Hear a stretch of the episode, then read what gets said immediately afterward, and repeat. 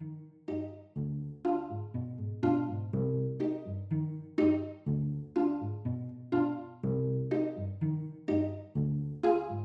och välkomna till Spelhyllan. Det här är en podd där vi pratar rollspel, både klassiker och bortglömda mästerverk.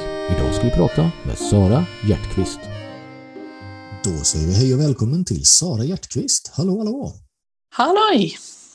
Du är rollspelare sedan 17 år tillbaka. Du driver podden Skräck och småkakor där du och Olof Falk bakar kakor och pratar olika skräckfilmer, skräckböcker och spelar skräckrollspel. Dessutom har du tecknat den nyaste Gotcon-loggan. Stämmer detta? Ja, allt detta är korrekt. Tänk vad fint. Idag har du tagit med dig ett spel från din spelhylla. Vad är det för spel? Ja, det är ju Green Ronins Blue Rose. Ett eh, romantiskt fantasyspel. Vad är det för typ av spel ett romantiskt fantasyspel främjar? Om man får en liten kort pitch. Ja, man kan säga att det är en genre som handlar mycket om att eh, finna sin plats inom en grupp eller sällskap och att fördjupa de relationerna. Äventyren går ofta mer ut på att skydda vanligt folk från fara snarare än att liksom få stor makt eller rikedom eller sådär. Och det jag framförallt gillar med Bros och ja, den här genren i stort, det är väl att det finns väldigt mycket av den här innerliga hoppfullheten och uppriktigheten som ja, i alla fall jag förknippar med fantasy från 80-talet, typ legend och dylikt. Det är liksom väldigt osyniskt. Men det är fortfarande ett fantasyspel och inte ett liksom, sagospel på det sätt som säger legend. Framöver. Ja, det är absolut. eh, Man skickas på eh, uppdrag och sånt och det, det kan vara lite mer så här hovdrama och politiska intriger också för all del. Men jag tycker det finns mycket av den här, eh, hur ska man säga, för mig är det lite motsatsen till Game of Thrones på något vis. Och inget illa om Game of Thrones, men det är väldigt mycket tron på att ja, men världen är god och vacker i grund och botten. Om vi bara kan hålla de mörka krafterna stångna och förlita oss på varandra. Det är väldigt mycket så. Är det det här som skiljer Blue Rose värld och känsla från annan fantasy? Det är mer inspiration från andra källor än de klassiska fantasy-klassikerna så att säga. Inte så mycket Tolkien och Conan Barbaren, utan var hämtar de sin inspiration ifrån? Det är mycket den här uh, vågen som kom på 80-talet av författare som uh, Mercedes Lackey, Tamora Pierce med flera. Mm. Som som sagt, de skrev de här lite mer uh, berättelserna som handlar om att finna sig själv, finna sin plats och den Mm. saken istället för att förändra världen i stort kanske. Men det är fortfarande de klassiska fantasy-troperna så, med hjältar med magiska svärd och långlivade alver och skäggiga dvärgar och allt annat. Eller är det unika detaljer även på den fronten? Ja, det jag har läst mig till, för jag själv har inte läst så mycket som fantasy. Några böcker har jag hunnit, men det här med olika raser och sånt brukar inte vanligtvis vara ett stort inslag. Men i Blue Rose så finns det flera olika spelbara raser. Och eh, de har sina egna namn, men jag brukar ändå referera dem till som att ja, men det här är Blue Rose orker, det här är Blue Rose ljusalver och Blue Rose mörkeralver och så vidare. Däremot så har Blue Rose en spelras jag tror är lite unik och det är ju Raiden, det vill säga intelligenta djur.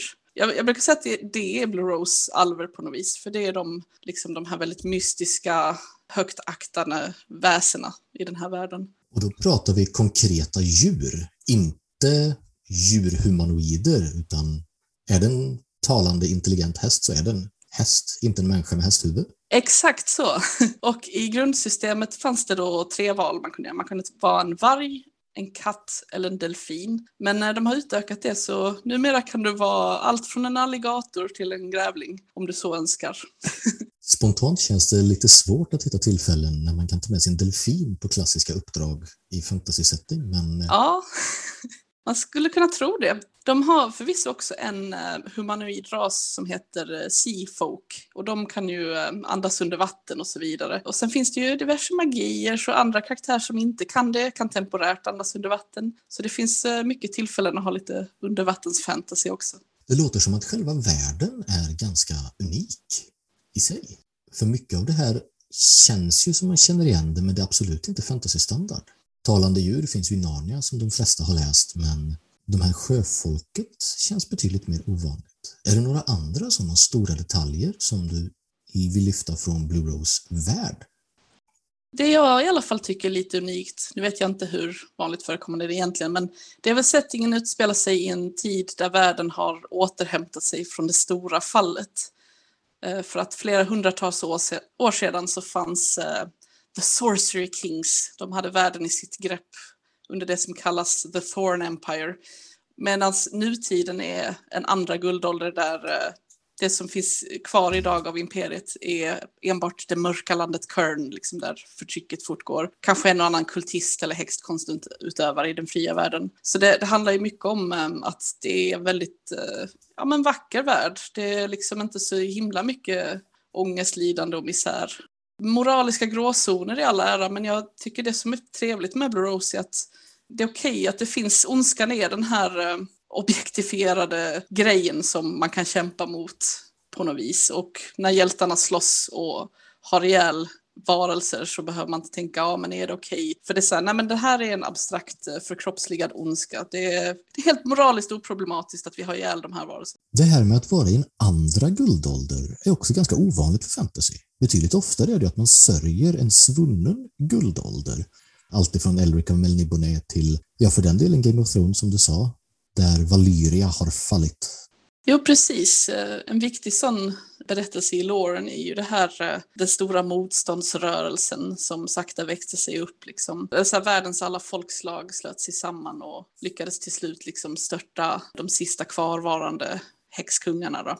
Ja, men det är sån himla tro på att liksom det är en sån himla tro på att eh, vi är starka när vi förenar oss och vi tror på varandra och allt det här. Det är inte så mycket det här att alla kommer splittras och makt förtrycker alltid och sånt. Det är ju till och med inbakt i reglerna att, nu blir det lite lårsnack då, men namnet Blue Rose det är eh, smeknamnet för det här eh, största kungariket som världen har som heter Aldis. Det är ju liksom moderlandet för motståndsrörelsen från de här mörka makterna. Aldis regent utses av ett mystiskt väsen som heter uh, The Golden Heart, det vill säga den gyllene hjorten. Och det är en sån här kraft som bara kom och hjälpte till under slagfältet för att fälla de mörka krafterna. Den utser regenten, så det är liksom inte en folkomröstning, utan den väljer den som är mest lämpad för jobbet. och då får den här regenten den uh, blå rosspiran som uh, när den svär in liksom sitt hela hov kan den se om folk är godhjärtade eller inte. Så det är det är väldigt fint tycker jag. Det står även i spelet att det säger ju inte att folk inte kan bli korrumperade över åren om man vill ha sådana intriger. Men ja, jag, jag gillar när det kan vara så här fint för det känns lite sällsynt. Ja, men absolut. Välkomnande och hoppfullt är ändå någonting som är ovanligt. Nu är ju Grimdark på modet. Jo, men precis. Det, jag tror om man är, som jag känner sig lite så här mätt på Grimdark och antihjältar och hela den jargongen så tror jag det här kan vara en eh, frisk fläkt. Liksom. När man spelar spelet, vad gör man? Är man ute på klassiska äventyr och krälar i grottor och bankar drakar i huvudet med stora svärd? Spelet kommer med många upplägg på hur man kan köra. Alltifrån att spelargruppen är ett band skattletande pirater till att vara stadens främsta bröllopsarrangörer men eh, det absolut vanligaste är nog att spelarna de kommer från landet Aldis, det här stora riket för kultur och motståndsrörelser. Vanligen tillhör, de, tillhör gruppen eh, drottningens elitstyrka, the sovereign's finest. Eller eh, som jag kallar i min kampanj, Spirans främsta, så kan hända att jag säger så. Så om en medlem i Spirans främsta så skickas du ut på diverse olika uppdrag för drottningen då. Du kanske ska agera diplomat i någon dispyt i någon liten stad, kanske ska undersöka några mystiska företeelser, kanske det har varit några konstiga ljus eller magi i ett träsk någonstans, eller kanske du ska leta rätt på en försvunnen magisk artefakt, eller så kanske det blir så illa att du behöver delta i strid mot de här varelserna som är befläckade av skuggans makter. Och detta gör man då med hjälp av våld och stål på det sätt man gör i klassisk fantasy? Eller handlar det om mer diplomatiska, lagbundna saker man gör? Ja, spelet eh, uppmuntrar ju gärna att uh, var inte en murder hobo det första du gör kanske. Aldrig sett land som förespråkar att så långt det går mm. så vill vi försöka resonera oss fram till lösningar. Och är det vanligt folk du har att göra med så är det förmodligen görbart. Är det den här skuggans makt som har uh, korrumperat allt från eh, platser till varelser, då kan man kanske behöva vara nödgad att använda stålet. Om man tar ett vanligt äventyr, till exempel ett av de här introäventyren från grundboken eller liknande. Vad går det ut på? Bara för att man ska kunna få en liten bild av vad de rekommenderar att man startar med. Ja, ett eh, väldigt kort och enkelt äventyr som eh, ingår i grundboken tror jag. Det är ju The Case of the Ryden Swine. Och då är det helt enkelt så att uh, ute i en liten by så är det några som undrar om uh, en av grisarna har uh, fått ett uppvaknande som det heter. Det vill säga när ett vanligt otänkande djur blir en riden. För det är så de kommer till. Det är en själ, eller hur man nu ska uttrycka det, som bara finner sig i ett djur en dag och sen är de en person som du och jag. Så man ska börja utreda i det och eh, det visar sig att så inte är fallet utan det är något lite mer komplicerat. Någon eh, stalldräng stallräng som har stuckit iväg med en gris av okänd anledning och på den vägen leder det till lite mer ja, intriger med folk på bygden och så får man vara lite medlare där och så. Men eh, man behöver också liksom använda ja, lite magiska kunskaper för att reda ut det. Det är ju väldigt simpelt och så. Det finns lite mer eh, göttiga där man får eh, använda sig av sina magiska krafter och alla coola stridskonster man kan också såklart. Men det låter ju som en lite udda ingång i ett klassiskt fantasyspel på ett sätt som gör att spelet känns lite mer unikt. Dels att du fokuserar på spelets egna Raiden, de talande djuren, men också det att det handlar om ett, ja nästan deckaräventyr då. Att man ska hitta en bortsprungen stalledräng som har knyckt en potentiellt intelligent varelse, får man väl säga i det läget. Snarare än att drake kidnappat prinsessa, hitta skatten, gärna också banka monster, gå i grotta. Jo men precis. Spirans främsta då, eller Sovereigns Finest, de måste ju upprätthålla det goda riket Aldis värderingar väldigt mycket och föregå med gott exempel. De har lite nästan som en sheriffroll kan man väl säga att eh, liksom det här, de som bor utanför den här stora staden och de som bor lite mer på landet, om de behöver någon som kan komma och vara domare eller polis eller något åt det hållet, då får man också rycka in. Är det någon speciell typ av spelare du har märkt att det här passar extra bra för? Är det någon som tilltalas extra mycket av den här hoppfulla, lite gladare fantasy? Jag vet inte om jag kan säga vem den sortens person är, men jag, när Blue Rose skiner som bäst, om man ska säga så, och det är om man har en grupp där alla uppskattar empati, karaktärsutveckling och kanske en känsla av att förundras ibland. Att till exempel en, en enhörning om du ser en sån i spelet så liksom ökar dina stats och grejer för att du har varit med om en sån vacker och häpnadsväckande händelse istället för, jag vet inte, jag känner om man säger ordet enhörning så är det enbart förknippat med ironi på något vis vanligen. Så att det är ju ett spel som inte är jätteuppmuntrande av så här murder hobos och edgelords. Och sen får ju alla givetvis köra hur de föredrar.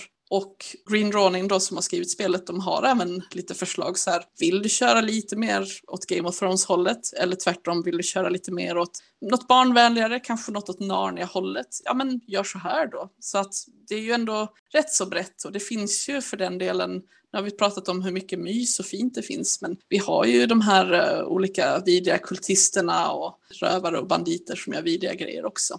Om man ska gå vidare från det du sa om att det finns många regelvarianter av hur man spelar. Hur funkar reglerna? Både framför och bakom spelledarskärmen? Det finns mycket spelmekanik i Blue Rose man kan använda sig av. Eh, relationer är ju då rätt så viktiga. Det finns eh, spelmekanik till dem som man kan använda sig av om man vill. Så när du eh, gör en ny karaktär så uppmuntras du att eh, ha ett eller kanske två starka band till någon NPC eller en annan spelarkaraktär. Eller eventuellt kan du ha ett band till en organisation eller sällskap av något slag. Det måste inte vara en person. Men eh, relationen ska kunna sammanfattas i en kort mening. Till exempel, han är min broder i strid. Eller, jag förlåter henne aldrig för vad hon gjort. När man sedan gör en lyckad action som relaterar till ett sånt här band man har, då kan du få ut det som kallas för stunt points som är i, i nivå med hur starkt bandet är. Och eh, jag kan förklara stunt points lite senare. Sen eh, är det också så att när det kommer till belöningar för spelare så vanligtvis kanske man brukar få skatter eller rustning eller häftiga vapen. I Blue Rose är det lite vanligare med att du kanske får en fin titel eller medlemskap med någon fin grupp, kanske riddarna, eller andra hedersbetygelser. Du kanske är känd som eh, mästerskulptör i den här byn eller du kanske är känd som eh, den otroliga dansaren i en viss stad och så kan du få lite fördelar på grund av ditt rykte. Liksom. Och sociala belöningar är viktiga. Är de också användbara? Om du exempelvis har titeln baron av eh, just det här baroniet, kan du använda den i spelet på något sätt? Ja, du får eh, bonusar på slag vanligtvis. Sen kan du även bli, eh, ja, hur man nu ska uttrycka det, belönad med så kallade companions under äventyrens gång. Det kan vara antingen att du får en djurkamrat eller kanske en livvakt, en väpnare eller en älskare. Och så som de funkar rent spelmekaniskt så är de, de är ju liksom bikaraktärerna till huvudkaraktärerna. Men de följer med på äventyren och sköter mindre bestyr åt hjältarna. Typ de vaktar vagnen eller putsar rustningar eller så kan man skicka dem och handla, vad det nu kan vara. Och de kan också ha unika saker som att till exempel din älskare kanske är den som slänger sig i vägen och tar den där pilen som skulle träffat dig. Men då är ju också dramat att man vill ju inte att de ska råka illa ut. Och de kan delta i strid men väldigt begränsade där. Så. Men det är en anledning till lite extra drama i alla fall. Är den delen av drama viktig även inom gruppen eller ska det vara mellan spelledarpersoner och rollpersoner? Jag skulle säga den är rätt viktig. Vi har kört en lång kampanj nu som är skriven där den eh, förlitar sig väldigt mycket på att när de här karaktärerna reser så mycket tillsammans och är med om alla de här äventyren så bör de utveckla någon typ av förhållande till varandra och ha känslor som spelar roll senare för att det ska bli liksom en lyckad kampanj. Mycket som sagt av belöningarna är ju liksom narrativa, att någon har överkommit något eller två som har fått någon förståelse för varandra och sådana. Det är the friends we made along the way liksom. Hur funkar då de vanliga delarna av eh, spelet? De klassiska rollspelsdelarna som att övertala folk och göra som man säger, skrämma skurkarna så att man inte behöver slåss, eller för den delen att slåss och kasta eldbollar omkring sig. När man ska avgöra om något lyckas eller ej, då slår man nästan alltid tre stycken D6. Där två ska vara har samma utseende och en ska stå ut. Den tärningen som står ut är den så kallade drama dine. Eh, och den används för lite olika saker in-game, men främst så avgör den hur bra det gått på lyckade slag. Sen de här stuntpointsen jag nämnde lite innan, det är något man kan få om man du gjort ett lyckat slag där två tärningar visar samma siffra. Då får du din drama die i stuntpoints. Så har du slagit en sexa har du 16 points du kan snurra på. Och dessa kan du använda för att köpa lite extra effekter till din handling kan man säga. Det finns lite olika listor för eh, combat stunts, exploration stunts, arkana stunts och role-playing stunts. Och det kan innefatta allt från att du kanske slår omkull din motståndare på backen i samband med din attack eller att din magi den påverkar ytterligare en person. Eller kanske att du vinner åskådarnas medhåll när du håller ett brandtal.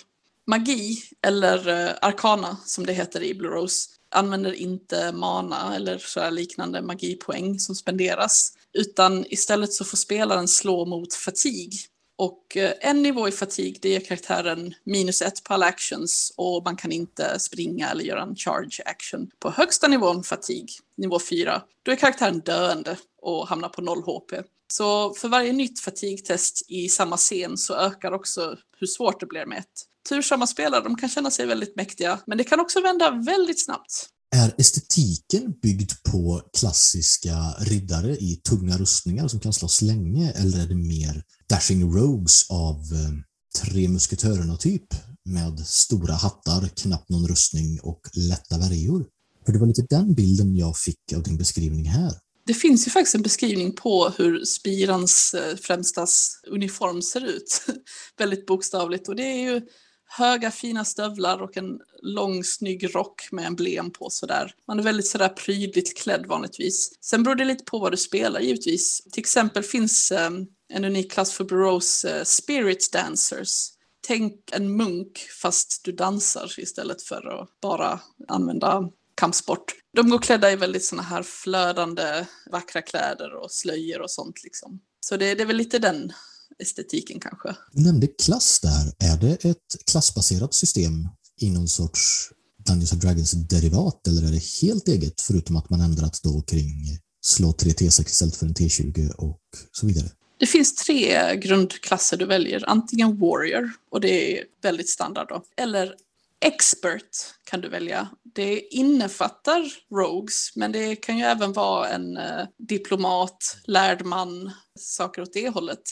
Och sist men inte minst Adept, som är Blue Rose version av magiker då. Magi i den här settingen, det är inte någonting du går och läser dig till utan du föds med magiska krafter. Det är någonting naturligt och i världen så är det bara de som är av eh, onda eller förtryckande krafter som skulle tycka det är något konstigt på något vis. Alla gillar magi utom de som är skurkar. Men den magi du har är den fri att bygga vidare på. Du kan lära dig nya magier konstant eller är det mer som i ja, men X-Men eller Grishaverse där du har en specifik kraft som du möjligen kan lära dig att variera men är du eldmagiker så är det bara eld du kan till exempel. Ja, det är ungefär så. Det är ju ett, eh, dels ett levelbaserat system så du kan ju låsa upp fler eh, sorters spells eller andra talanger om du är de andra klasserna. Men när du väljer ehm, vilken sorts magi så väljer du en kategori som till exempel elemental magi eller att du är en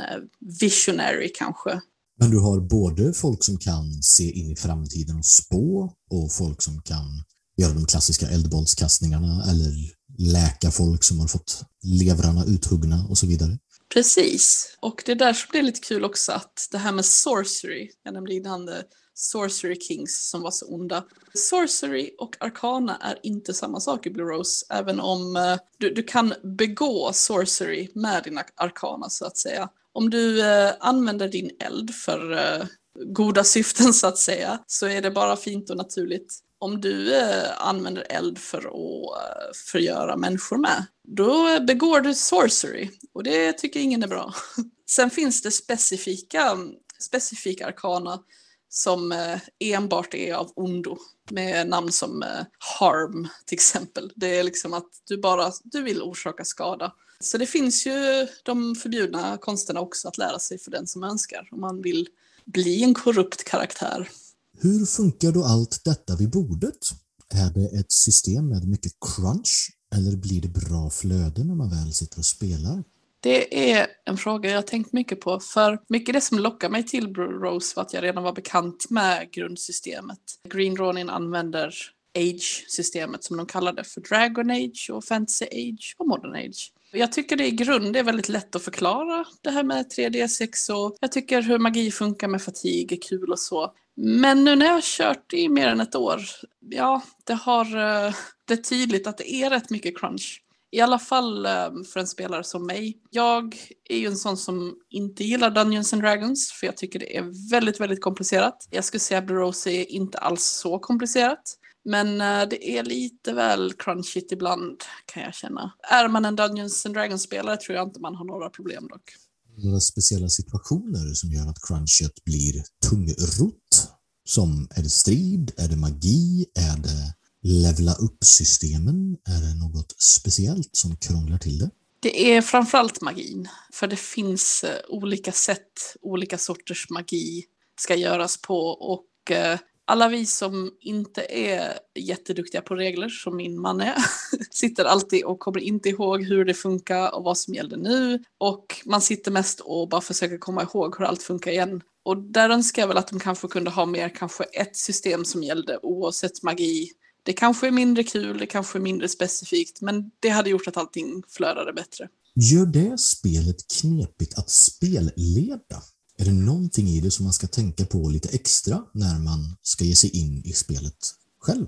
Ja, personligen har jag problem med magin, men jag är som sagt, jag är en sån sorts spelare så förr var jag ganska anti-regler. Jag är inte det längre, jag tycker regler kan vara ganska skoj och jag har blivit duktigare på det. Men det, det är där crunchen ligger skulle jag säga.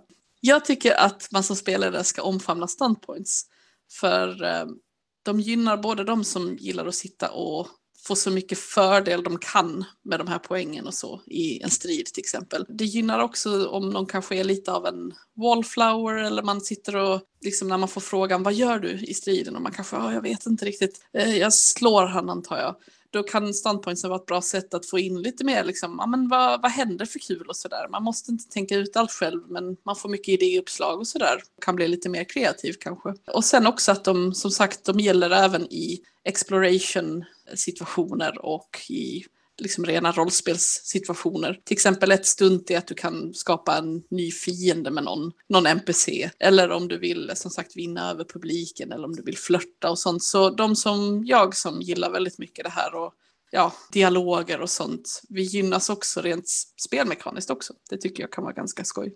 Är stuntpoäng något du har tagit med dig från Blue Rose till andra spel?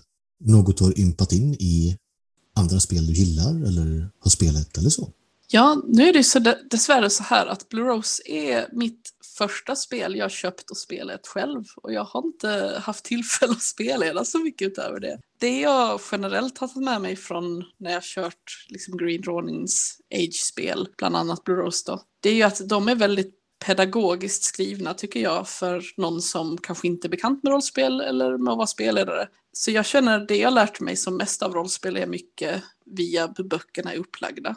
Och jag har upptäckt att ja, men jag är rätt så förtjust i regler ändå på något vis. Så att bara inse att ja, men spelmekanik, det är liksom inte ett nödvändigt ont bara för att vi ska kunna berätta en bra story. Det kan vara väldigt tillfredsställande att se hur spelgruppen liksom verkligen försöker använda sig av alla verktyg de kan för att det ska gå så bra som möjligt. Och det finns många sådana spelmekanikidéer jag tycker är väldigt, väldigt roliga. Det kanske kan hjälpa den sortens spelare som är mer en rullspelare att blev lite mer av en drama-rollspelare utan att liksom helt kasta sig i nya vatten. Liksom. Ja, för det är just ett dramaspel som premieras i det här spelet låter det som. Det är mer fokus på konflikter inom gruppen och att få spela ut. Ja, men verkligen. Det är som sagt, det finns något enstaka magiskt item spelarna kan få och sådär. Men det är inte det det handlar om och det är inte där fokus läggs alls utan det handlar om vem är din karaktär och vem vill den vara och vad behöver den kämpa med för att nå dit på den här resan. För det är väldigt mycket att världen är god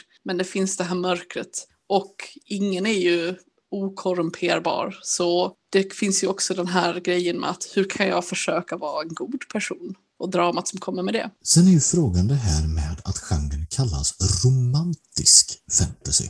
Är det mycket romantik som uppmuntras till även mellan rollpersonerna? Eller är tanken att det ska vara mer av en krydda snarare än en central funktion?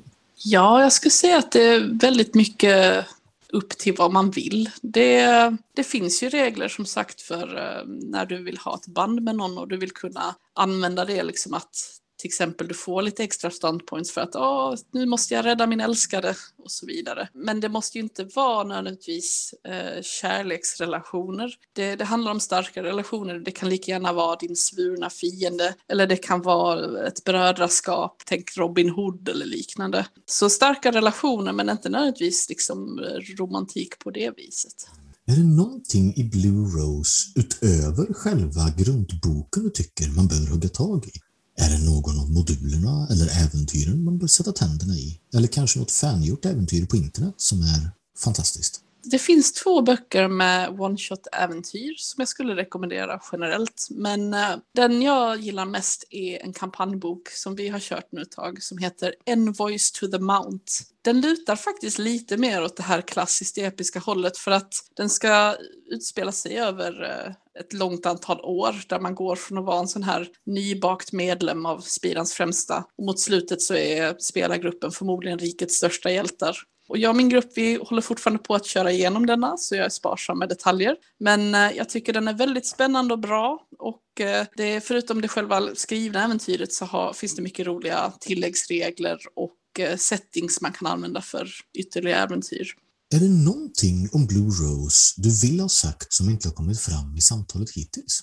En grej som jag tycker är rätt så intressant det är det här att tarotkort används en hel del. Det är på en um, rätt så, så valfri nivå att om du tycker det är skoj, ha med det men det är inte bärande liksom. Dels så finns det en uh, in-game ekvivalent av tarot som heter The Royal Road som används en del rent i loren liksom. Men uh, sen uppmuntrar spelaren även att dra diverse olika slumpade element med tarotkort. Sen är ju som sagt spådom och visioner ett återkommande inslag i spelet.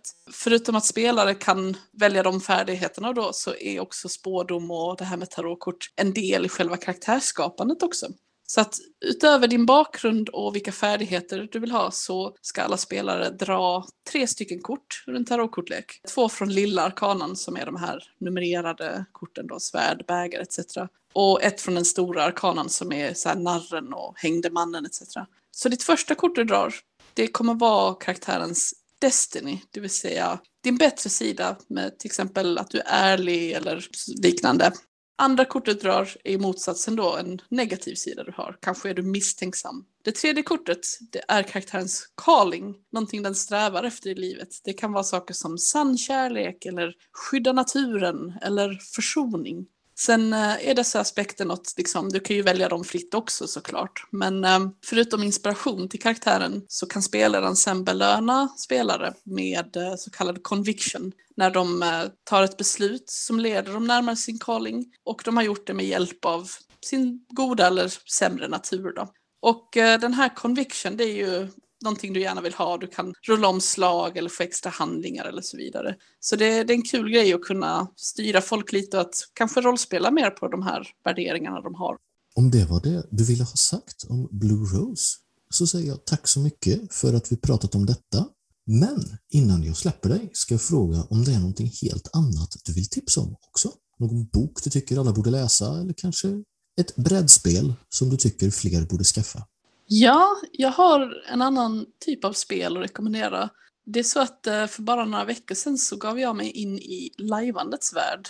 Och det har verkligen förgyllt min tillvaro enormt sedan dess. Så jag vill helt enkelt tipsa om GALF som är Göteborgs allmänna liveförening och deras vampyrlive Dead River City som är eh, baserat på White Wolves rollspel Vampire the Masquerade som jag är rätt säker på att du har gjort ett avsnitt om redan. Det stämmer, vi pratade Vampire femte utgåvan för ett antal avsnitt sedan. Det kan man kolla om man vill lite längre bak i avsnittslistan. Ja, livet hålls varannan lördag, har pågått ett antal år, lite osäker på exakt, men eh, just nu är det tionde kapitlet och man eh, lockas av tanken på att smida ränker och spela ut mänsklighetens alla mörka drifter så tycker jag man kan gå in på galf.se och kolla upp Dead River Company. Det låter jätteskoj. Och med det så säger vi tack så mycket Sara Hjertqvist för att du kom till spelhyllan och pratade om Blue Rose. Tack så mycket! Ha det så bra! Hej hej! Det här var Spelhyllan med Sara Hjertqvist. Själv heter jag Pontus Kjellberg och musiken är gjord av Hicham Chahidi. Tack för att ni har lyssnat!